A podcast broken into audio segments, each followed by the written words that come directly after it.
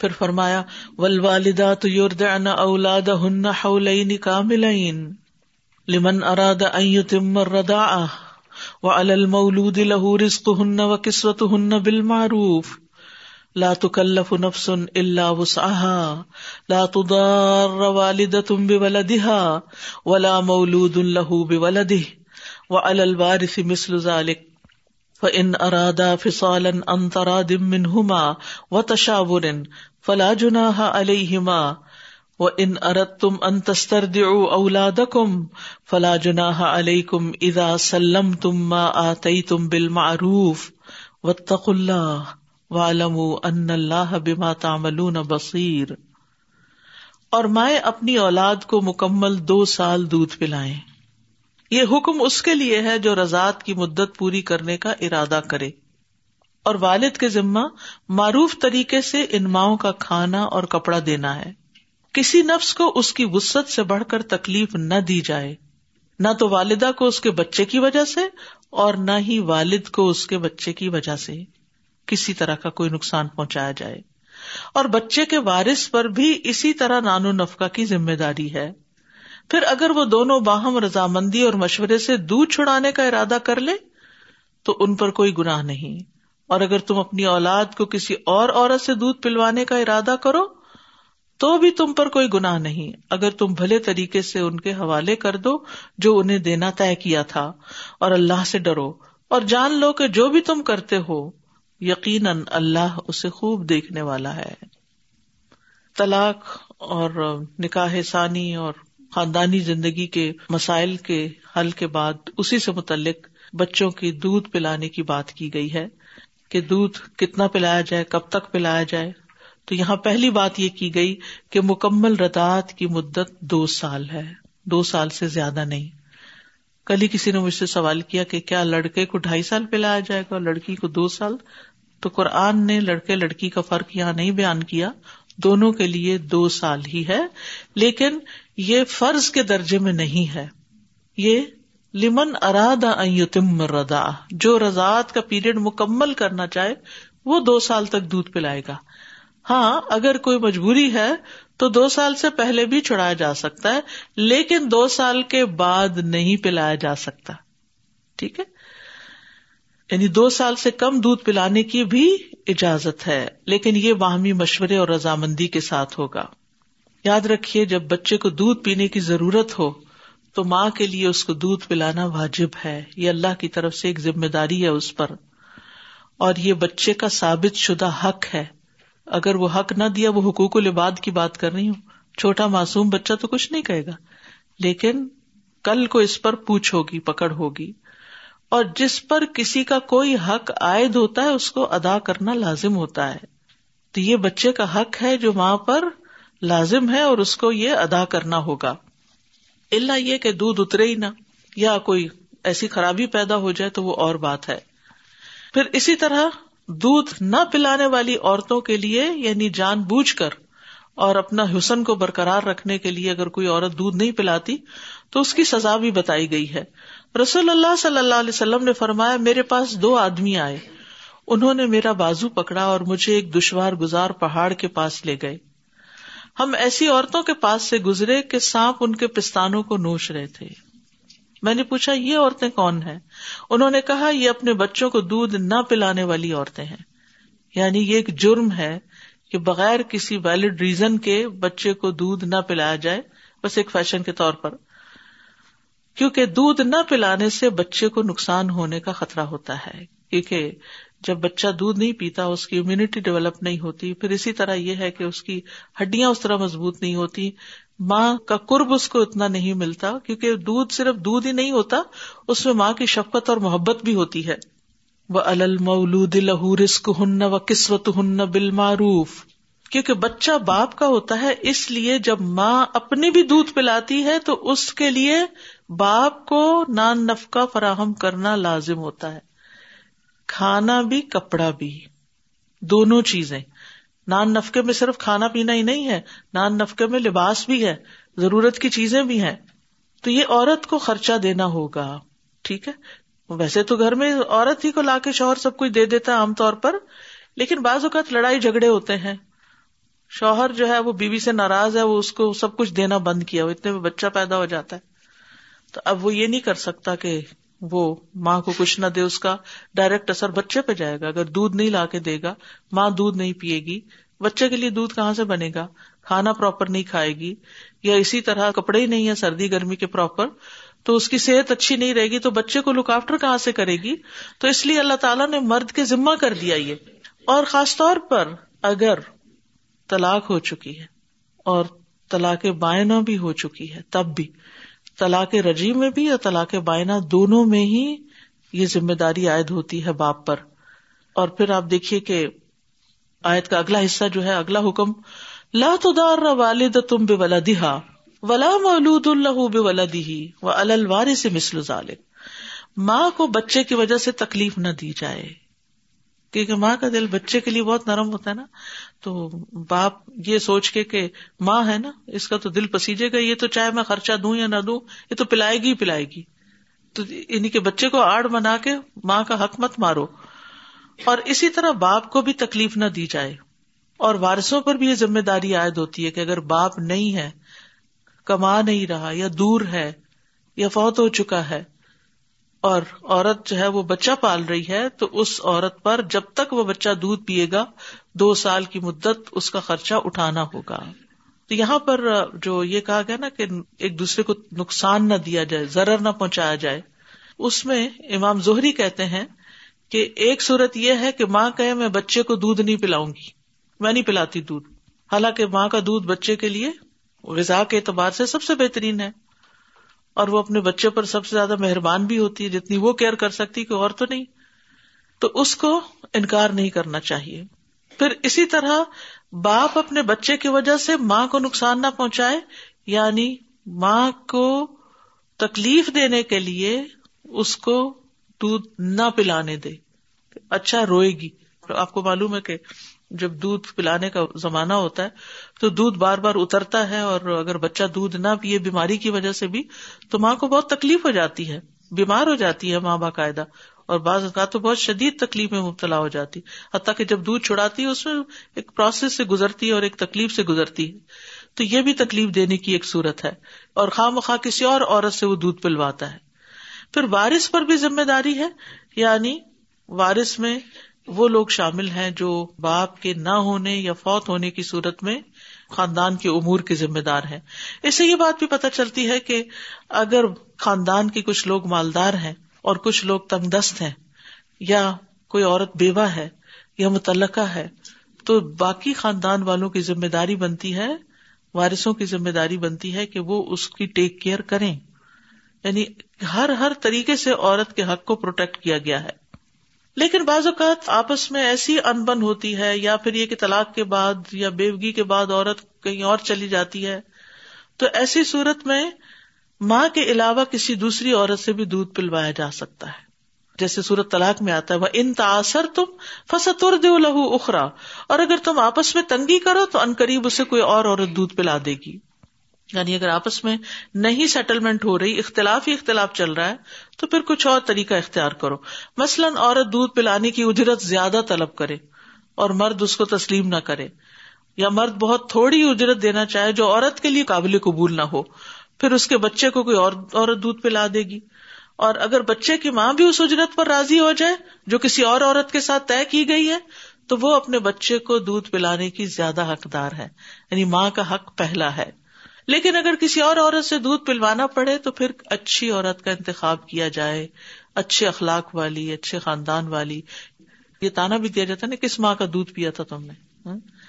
یا انکریج کرنے کے لیے بھی کہتے ہیں کہ میں تمہیں دودھ معاف نہیں کروں گی اگر تم نے یہ کام کیا۔ تو دودھ کے اپنے اثرات ہوتے ہیں۔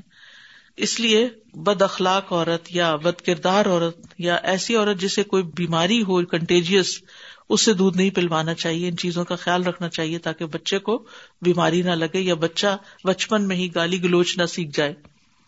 پھر فرمایا ولدین یو توفون من کم و یذرون ازواجن یتربصن بانفسهن اربعة اشهر و عشرا فاذا بلغن اجلهن فلا جناح عليكم فيما فعلنا، فيما فعلن في انفسهن بالمعروف واللہ بما تعملون خبیر اور تم میں سے جو لوگ فوت ہو جائیں اور بیویاں چھوڑ جائیں، تو وہ عورتیں چار ماہ اور دس دن اپنے آپ کو انتظار میں رکھیں۔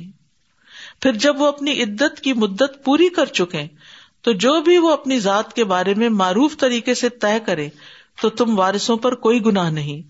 اور جو بھی تم کرتے ہو، اللہ اس کی خوب خبر رکھنے والا ہے۔ اس آیت میں بنیادی طور پر بیوہ کی عدت بتائی جا رہی۔ کس کی عدت؟ بیوہ کی۔ پیچھے ہم نے طلاق یافتہ عورت کی عدت کا پڑھا تھا۔ کتنی ہے وہ؟ تین حیض۔ تین حیض۔ تو طلاق کی عدت بیان کرنے کے بعد یہاں اب وفات کی عدت بیان کی جا رہی ہے کہ اگر کوئی آدمی وفات پا جائے اور اس کی بیوی حاملہ نہیں، تو اس کی عدت چار ماہ دس دن ہے۔ اس کے بعد اگر وہ عورت زینت اختیار کرتی ہے اور شادی کرنے کا ارادہ ظاہر کرتی ہے تو اولیا کو حق نہیں پہنچتا کہ وہ شادی میں رکاوٹ بنے یعنی وہ اس کی شادی کر دیں گے۔ تو عدت کا لفظی مانا ہوتا ہے گننا یا شمار کرنا۔ تو شرعی اصطلاح میں وہ عرصہ جس میں کسی مسلمان عورت کو خامند کی وفات کے بعد اپنے آپ کو دوسرے نکاح سے روکے رکھنے کا حکم۔ یعنی سب سے بنیادی چیز ہے کہ عورت دوسری شادی نہیں کرے گی اس مدت کے دوران۔ یہ زمانہ عدت کہلاتا ہے۔ لیکن اس کے علاوہ بھی عورت پر پابندیاں ہیں کہ وہ زیب و زینت نہیں اختیار کرے گی، رنگین کپڑے نہیں پہنے گی، گھر سے بلا ضرورت باہر نہیں نکلے گی، یا یہ کہ رات کہیں اور نہیں گزارے گی ٹریول نہیں کرے گی، یہ چار ماہ دس دن اس کو اپنے گھر میں رہنا تھا۔ اور اس سے کوئی فرق نہیں پڑتا کہ اس کی عمر کتنی ہے۔ کیونکہ اکثر لوگ یہ سوال کرتے ہیں، میری والدہ کی عمر ستر سال ہے، کیا ان پہ بھی عدت ہے؟ جی ہاں عدت سبھی کے لیے ہے۔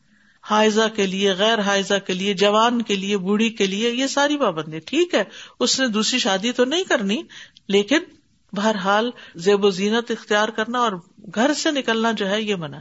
ہاں ایک صورت ہے کہ اگر عورت کو شدید ضرورت پیش آ جاتی ہے ہاسپٹل جانا ہے، کورٹ جانا ہے کام کرتی ہے اور چھٹی نہیں ملی اس کو، کیونکہ کچھ ملکوں میں تو شوہر کی وفات کے بعد عدت کی بھی چھٹی ہوتی ہے۔ جیسے سعودی عرب وغیرہ میں چار ماہ دس دن کی چھٹی ملتی ہے اگر ورکنگ وومن ہو لیکن ہر ملک میں سے ایجپٹ وغیرہ میں ایسا کچھ نہیں ہے۔ تو اس میں یہ ہے کہ اگر وہ کہیں کام کرتی ہے تو کام چھوڑ بھی نہیں سکتی۔ اب تو شوہر چلا گیا تو اس کو اور بھی زیادہ ضرورت ہے کہ اپنے پاؤں پہ کھڑی ہو اور اپنے بچوں کو لک آفٹر کر سکے یا دیکھ بھال کر سکے۔ تو ایسی صورت میں اگر کسی کو آٹھ دن کے بعد ہی کام پہ جانا پڑتا ہے تو وہ کام پہ چلی جائے گی، لیکن کوئی زیب و زینت اختیار نہیں کرے گی اور پھر کام سے سیدھی گھر واپس آئے گی، ادھر ادھر سہیلیوں کے گھر جانا، پارٹیز اٹینڈ کرنا، شادیاں اٹینڈ کرنا، یہ سب کام نہیں ہوں گے، وہیں سے واپس آ جائے گی۔ اسی طرح یہ ہے کہ عدت جو ہے وہ شوہر کے گھر میں ہی گزارنی چاہیے جہاں شوہر کی وفات ہوئی۔ اس میں بعض لوگوں نے بہت ایکسٹریم اوپین بھی دیا ہے کہ اگر وہ ٹریول بھی کر رہی ہے تو جہاں شوہر کی وفات ہوئی وہیں چار مہینے رکے۔ نہیں نہیں، ایسی کوئی بات نہیں ہے۔ جہاں وہ اپنا زیادہ وقت گزارتے تھے وہاں پر جا کر عزت کرے۔ بعض اوقات ایسا ہوتا ہے نا کہ شوہر بہت ہو چکا ہوتا ہے، ماں اکیلی ہے، کبھی ایک بچے کے پاس ہے، کبھی دوسرے بچے کے پاس ہے، لیکن پھر بھی ایک بچے کے پاس وہ زیادہ رہتی ہے، اس کو اپنا گھر کنسیڈر کرتی ہے اور باقی بچوں کے پاس صرف وزٹ کرتی ہے۔ تو ایسی صورت میں اگر وہ کہیں اور بھی گئی ہوئی ہے تو واپس اس گھر میں آ جائے جہاں وہ رہتی ہے۔ تو یہ عدت گزارنا جو ہے، یہ لازم ہے۔ زینب رضی اللہ عنہ کہتی ہیں کہ میں زینب بن تجاش کے پاس گئی، جس وقت ان کے بھائی فوت ہوئے۔ انہوں نے خوشبو منگوائی اور اسے استعمال کیا۔ پھر فرمایا، اللہ کی قسم، مجھے خوشبو کی کوئی ضرورت نہیں تھی۔ لیکن میں نے سنا، رسول اللہ صلی اللہ علیہ وسلم سے آپ ممبر پر کھڑے فرما رہے تھے کہ جو عورت اللہ اور قیامت کے دن پر یقین رکھتی ہے، اس کے لیے جائز نہیں کہ وہ کسی میت پر تین دن سے زیادہ سوگ منائے۔ صرف شوہر کے لیے چار ماہ دس دن سوگ ہے۔ سوگ یعنی غم منا سکتی ہے۔ ٹھیک ہے؟ ایک ہوتی ہے تعزیت اور ایک ہوتا ہے سوگ۔ تو تعزیت کی تو کوئی مدت نہیں، جب چاہو کر لو۔ لیکن سوگ جو ہے، وہ جیسے سارا کچھ معطل کر کے ہر کام تو بیٹھ جاتے ہیں، آنے والوں کے ساتھ بیٹھ کے بات چیت ہوتی ہے۔ تو یہ بس تین دن ہونا چاہیے۔ ہاں عورت کے لیے چار ماہ دس دن ہے کہ وہ ان چار مہینوں تک زیب و زینت سے پرہیز کرے گی۔ اور اسی طرح یہ ہے کہ کم سن لڑکی پر بھی عدت گزارنا لازم ہے۔ پھر ایک صورت اور ہے اور وہ ہے حاملہ عورت۔ ایک عورت پریگنٹ تھی، اس کے شوہر فوت ہو گئے۔ اب اس پر کتنی عدت ہوگی؟ تو اس کا قرآن سے پتا چلتا ہے کہ ادا نہ حملہ ہننا جب وہ اپنا حمل وضع کر دیں تو وہ عدت سے باہر آ جائیں گی چاہے دو دن بعد ہو، چاہے چھ آٹھ مہینے کے بعد ہو۔ بعض صورتوں میں عدت چھوٹی بھی ہو جاتی ہے اور بعض صورتوں میں عدت لمبی بھی ہو جاتی ہے۔ لیکن ابن عباس کا اوپین یہ ہے کہ ان میں سے جو زیادہ طویل عرصے کی مدت ہوگی وہ اس عورت کی عدت ہوگی۔ کیا مطلب ہے اس کا؟ کہ اگر آٹھ ماہ بعد بچہ پیدا ہوا تو اس عورت کی عدت آٹھ ماہ ہوگی۔ لیکن اگر دوسرے دن پیدا ہو گیا تو وہ چار مہینے دس دن بھی پورے کرے گی۔ لیکن یہ ان کا اوپین ہے۔ میجورٹی یہی کہتی ہے کہ ولادت کے ساتھ ہی عدت ختم ہو جاتی ہے۔ عورت دوبارہ شادی کر سکتی ہے۔ اور پھر اسی طرح یہ ہے کہ حضرت عمر رضی اللہ عنہ جو تھے، وہ ایسی عورتوں کو جو عدت میں ہوتی تھی حج کرنے سے روکتے تھے۔ حج کے لیے نہیں جانے دیتے تھے۔ بازو کا ایسا ہوتا نا، آپ نے حج کے لیے ڈپازٹ کرا رکھے ہوتے ہیں، پیسے سب تیاری ہو چکی تھی ٹکٹ خریدے جا چکے تھے، اتنے میں شوہر فوت ہو گیا، تو عورت عدت میں آ گئی، تو پھر وہ کہتے تھے کہ وہ اپنا حج نہ کرے، حج سے رک جائے۔ پھر اسی طرح یہ ہے کہ ضرورت کے تحت عورت گھر سے نکل سکتی ہے۔ مثلا اگر کوئی کھانا لا کے دینے والا نہیں یا گروسری کرنے والا نہیں یا بیماری ہے یا پھر یہ ہے کہ کوئی طالب علم ہے یعنی عورت پڑھ رہی تھی، لڑکی بازو کا ایسا تھا نا، پڑھتے پڑھتے شادی ہو جاتی ہے تو پھر وہ کہتے ہیں کہ ابھی اس کا کورس پورا ہو جائے تو پھر اس کو رخصت کریں گے۔ تو ایسی صورت میں بھی عدت ہوگی۔ پھر اسی طرح یہ ہے کہ بعض اوقات اگزامز ہو رہے ہوتے ہیں تو وہ اگزامس کے لیے نکل سکتی ہے۔ تو پڑھنے کے لیے اور اپنی دیگر حاجات، ضروریات کے لیے وہ گھر سے نکل سکتی ہے یعنی باہر نکلنے کی رخصت ہے۔ اسی طرح اگر گھر میں کوئی ایمرجنسی ہو گئی ہے، چھت گر گئی یا کوئی کچھ ٹوٹ پوٹ ہو گئی یا کوئی بھی مسئلہ آ گیا، جیسے کرایہ کا گھر ہوتا ہے۔ اب شوہر فوت ہو گیا، کرایہ دینے والا کوئی نہیں، اب وہ عورت اس گھر میں نہیں رہ سکتی، اس کو لازمی وہ گھر چھوڑنا ہے۔ تو وہ چھوڑ کر کہیں اور، جہاں بھی اس کے والدین یا کوئی رشتے دار دے، تو وہاں جا کے رہ سکتی ہے۔ لیکن اہم چیز یہ ہے کہ زینت منع ہے، مہندی اور خزاب بھی منع ہے۔ یعنی اگر عورت پہلے مہندی وغیرہ لگاتی تھی بالوں میں، تو وہ بھی نہیں لگائے گی، بال رنگے گی بھی نہیں۔ ابن قیم کہتے ہیں، ایسی عورت کے لیے خزاب نقش و نگاری، زینت اختیار کرنا اور سرخ رنگ پہننا حرام ہے۔ زیور پہننے کی بھی ممانعت ہے۔ نبی صلی اللہ علیہ وسلم نے فرمایا، جس عورت کا شوہر فوت ہو جائے، وہ اسفر یعنی زفران اور گیرو رنگ کے کپڑے نہ پہنے، نہ زیور استعمال کرے، نہ مہندی لگائے، نہ سرما لگائے یعنی آنکھوں کا میک اپ یا لپسٹک، یہ چیزیں بھی نہیں۔ اسی طرح یہ بھی فتوا ہے کہ سوگ منانے والی عورت زیورات پہننے سے پرہیز کرے۔ اس میں یہ ہے کہ چاہے سونا ہو، چاندی ہو، ہیرے ہو جواہرات ہو گلے کا ہار ہو یا کنگن ہو یا انگوٹھی ہو، کوئی بھی چیز ہو، کچھ بھی نہیں پہنا جائے گا۔ لیکن کچھ چیزیں ہمارے معاشرے میں بے بنیاد پھیل چکی ہیں بیوہ کی عدت کے نام پر۔ وہ کیا ہے مثلاً کہتے ہیں کہ عورت کسی سے بات نہیں کرے، حتیٰ کہ فون پہ بھی نہ کرے۔ اور کسی مرد سے تو بالکل ہی بات نہ کرے۔ پھر بعض اوقات اکیلی وہی گھر پہ ہوتی ہے اور اس کو، مثلا گھر میں اس کو پلمبر سے کام کروانا ہے، تو وہ کام نہیں کروائے کہ کوئی اور نہیں آ سکتا اس کی جگہ۔ پھر اسی طرح یہ پابندی لگاتے ہیں کہ ہفتے میں صرف ایک دن نہائے، یہ کہاں لکھا ہے؟ ایسا کچھ بھی نہیں، روز نہا سکتی ہے اگر نہانا چاہے۔ بعض ملکوں میں اتنی گرمی ہوتی ہے۔ پھر اپنے گھر میں ننگے پاؤں چلے۔ وائے پھر چاند کی روشنی میں باہر نہ نکلے۔ اور اس طرح کی اور خرافات بھی بہت ساری ہیں جن کی کوئی دلیل نہیں۔ جو پابندیاں ہیں وہ قرآن سنت کی روشنی میں میں نے آپ کے سامنے رکھ دی ہیں۔ ولا جنا علیکم فیما ارس تم بھی من خطبت النساء او اکنن تم فی انفسکم. علم اللہ انکم ستذکرونہن ولکن لا تواعدوہن ولكن لا تواعدوهن سرا الا ان تقولوا قولا معروفا. ولا تعزموا عقدة النكاح حتى يبلغ الكتاب اجله واعلموا ان الله يعلم ما في انفسكم فاحذروه واعلموا ان الله غفور حليم۔ اور تم پر اس بات میں کوئی گناہ نہیں۔ اگر تم عدت والی عورتوں کو اشارتن پیغام نکاح بھیجو، یا اسے اپنے دلوں میں چھپائے رکھو۔ اللہ جانتا ہے کہ یقیناً تم ان کا ذکر ضرور کرو گے، یا ان کو یاد کرو گے ستز گرو نہ ہننا لیکن تم ان عورتوں سے نکاح کا خفیہ وعدہ نہ کرو۔ نکاح کا خفیہ وعدہ نہ کرو۔ چپکے چپکے۔ مگر یہ کہ تم کوئی بھلی بات کہو اور تم عقد نکاح کا عزم نہ کرو، یہاں تک کہ مقرر میاد عدت اپنے اختتام کو پہنچ جائے۔ اور جان لو کہ یقیناً اللہ جانتا ہے جو تمہارے دلوں میں ہے، لہذا اس سے ڈرو۔ اور جان لو کہ بے شک اللہ بہت بخشنے والا، بہت بردبار ہے۔ اب یہ ہے کہ ایک اور مسئلہ زیر غور ہے کہ عدت کے دوران چاہے متعلقہ کی ہے یا پھر بیوہ عورت کی ہے اور یہاں تو بیوہ عورت کی عدت بات ہو رہی تھی، تو اسی کانٹیکس میں کیا دوران عدت شادی کا پیغام دیا جا سکتا ہے پرپوزل بھیجا جا سکتا ہے یا نہیں؟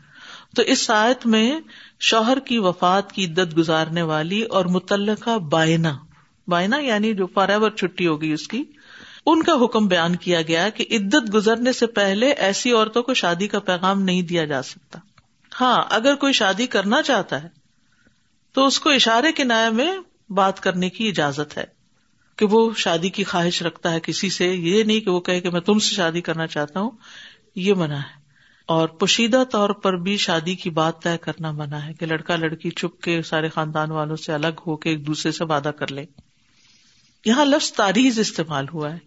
تاریخ یعنی سراہتن بات نہ ہو اشارتن ہو کنایتن ہو۔ اور اس کے الفاظ کیا ہو سکتے ہیں؟ مثلاً یہ کہ کوئی شخص کہے کہ میں شادی کا ارادہ رکھتا ہوں، میری بہت خواہش ہے کہ کوئی نیک عورت مجھے مل جائے۔ تو عورت سمجھ جائے کہ اس کا اشارہ میری طرف ہے، لیکن کوئی واضح بات نہ ہو، ٹھیک ہے؟ اور قاسم جو ہے فقی ہیں، وہ اس آیت کی تفسیر کرتے ہوئے کہتے ہیں کہ وہ یوں کہے، بلا شبہ تم میرے یہاں قابل احترام اور معزز ہو۔ یعنی میں تمہاری بہت عزت کرتا ہوں۔ یا یہ کہے کہ میں تمہارے لیے بہت نیک جذبات رکھتا ہوں۔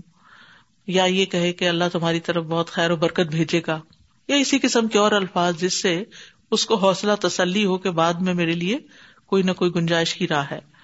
اصل میں جاہلیت کا دستور یہ تھا کہ بیوہ کی دوسری شادی نہیں کرتے تھے، ان کے زبردستی وارث بن جاتے تھے۔ یعنی بیوہ بھی تقسیم ہوتی تھی مال وراثت کی طرح۔ تو آپ دیکھیے کہ کتنا سخت جرم ہے یہ۔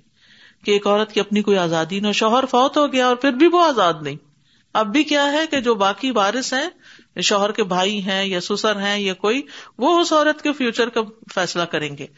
قرآن مجید میں اللہ تعالیٰ نے فرمایا، اے لوگو جو ایمان لائے ہو، تمہارے لیے حلال نہیں کہ زبردستی عورتوں کے وارث بن بیٹھو۔ یعنی تم ان کے لیے ڈسیزن لو۔ تو اب یہ ہے کہ جب ان کے وارث بن بیٹھتے تھے، تو پھر کیا ہوتا تھا؟ ان کا ہی اختیار چلتا تھا۔ کبھی وہ خود نکاح کر لیتے۔ کبھی کسی دوسرے سے نکاح کرا دیتے اور چاہتے تو نکاح کرنے ہی نہ دیتے کہ نہیں تمہارے بچے چھوٹے تم شادی نہیں کر سکتی، بس یہی رہو۔ تو یہاں پر اللہ سبحان تعالیٰ نے پھر یہ آیت نازل کر کے ایک طرح سے بیوہ کی شادی کی اجازت دی ہے۔ پھر اسی طرح یہ ہے کہ جو خاندان والے ہیں، ان کے لیے بھی لازم ہے کہ وہ اس بارے میں سوچے یعنی بعض اوقات ماں باپ کہتے ہیں بس ایک شادی کی ہے، نہیں کامیاب ہوئی تو بس اب دوسری کیا۔ اللہ یہ کہ لڑکی خود نہ کرنا چاہے تو وہ اور بات ہے۔ ورنہ صحابہ کے دور میں طریقہ کار کیا تھا کہ جب بھی کوئی عورت بیوہ ہوتی تھی تو اس کی دوسری نکاح کے سب فکر کرنے لگتے تھے۔ خاندان والے بھی کرتے تھے اور دوسرے لوگ بھی کرتے تھے۔ یعنی ایسا معاشرہ تھا جو ایک دوسرے کے لیے کیئرنگ تھا۔ لیکن آج آپ دیکھیں کہ بیوہ کے نکاح کی تو بات دور ہے۔ آج کل تو جوان بچیوں کے ماں باپ کی راتوں کی نیندیں حرام ہیں، ان کی کوئی مدد نہیں کرتا اور کوئی آگے نہیں آتا کہ ہم یہ ذمہ داری نہیں لینا چاہتے۔ اصل میں مسائل بھی تو بہت ہو گئے نا۔ اور پھر ڈیمانڈس بہت بڑی بڑی ہو گئی ہیں۔ اور پھر یہ کہ بہت سی شادیاں بہت جلد ٹوٹ بھی جاتی۔ اب اگر کوئی کسی کو رشتہ بھجوا بھی دے اور ہو گئی وہ شادی ناکام تو آپ خود سوچیے آپ کی زندگی حرام کر دیں گے۔ کبھی معاف نہیں کریں گے۔ آپ نے یہ کہا تھا، آپ نے بھجوایا تھا، آپ نے شادی کرائی تھی، اب ساری ذمہ داری آپ پہ ہے۔ تو یہ چیزیں بھی ہے کہ بیچ کے شخص جو ہے اس کو بہت پریشر آ جاتا ہے۔ اس لیے لوگ پھر ہاتھ ہی نہیں ڈالنا چاہتے۔ لیکن یہ ہے کہ یہ ایک بہت نیک کام ہے۔ جس طرح کھانا پینا انسانوں کی ضرورت ہے، شادی بھی ایک ضرورت ہے۔ کچھ لوگوں کو اللہ نے بڑی اچھی نظر دی ہوتی ہے۔ وہ بڑی جلدی میچنگ کر لیتے ہیں، بڑی جلدی ایک دوسرے کو ملا دیتے ہیں۔ تو جس کو اللہ نے یہ صلاحیت دی ہو، اس کو اس نیک کام میں آگے بڑھنا چاہیے اور دوسروں کی مدد کرنی چاہیے۔ اور خصوصاً اگر بچی یتیم ہے یعنی باپ نہیں ہے، اگرچہ بالغ ہونے کے بعد یتیمی باقی نہیں رہتی، لیکن یہ ہے کہ بعض اوقات یہ ہوتا ہے کہ گھر میں ایک عورت اکیلی ہے، وہ کہیں آنے جانے کی نہیں ہے، اس کے کوئی رشتے دار نہیں ہے۔ خصوصاً اس ملک میں آپ دیکھیں کہ جہاں پر بعض اوقات صرف ایک ہی فیملی رہ رہی ہوتی ہے، نہ بہن بھائی ہے کوئی، نہ کوئی اور سسرالی یا میکے کے رشتے دار ہیں، تو ایسی صورت میں پھر بچوں کی شادیوں کے وقت بڑی مشکل پیش آتی۔ وہ ساری زندگی اکیلے رہنے کے عادی ہوتے ہیں۔ کئی لوگ تو بالکل ملتے ملاتے بھی نہیں۔ نہ کوئی ان کو جانتا، نہ وہ کسی کو جانتے ہیں۔ تو بڑی مشکلات پیدا ہو جاتی ہیں۔ تو ایسے میں جو آرگنائزیشن ہیں، ان کو بھی اور افراد کو بھی دوسروں کی فکر ہونی چاہیے اور اس کو کسی لالچ میں نہیں، کچھ مٹھائی کھانے کے لیے نہیں یا کسی سے ٹریٹ لینے کے لیے نہیں، بلکہ فی سبیل اللہ یہ کام کرنا چاہیے۔ یہ بھی ایک نیکی کا کام ہے۔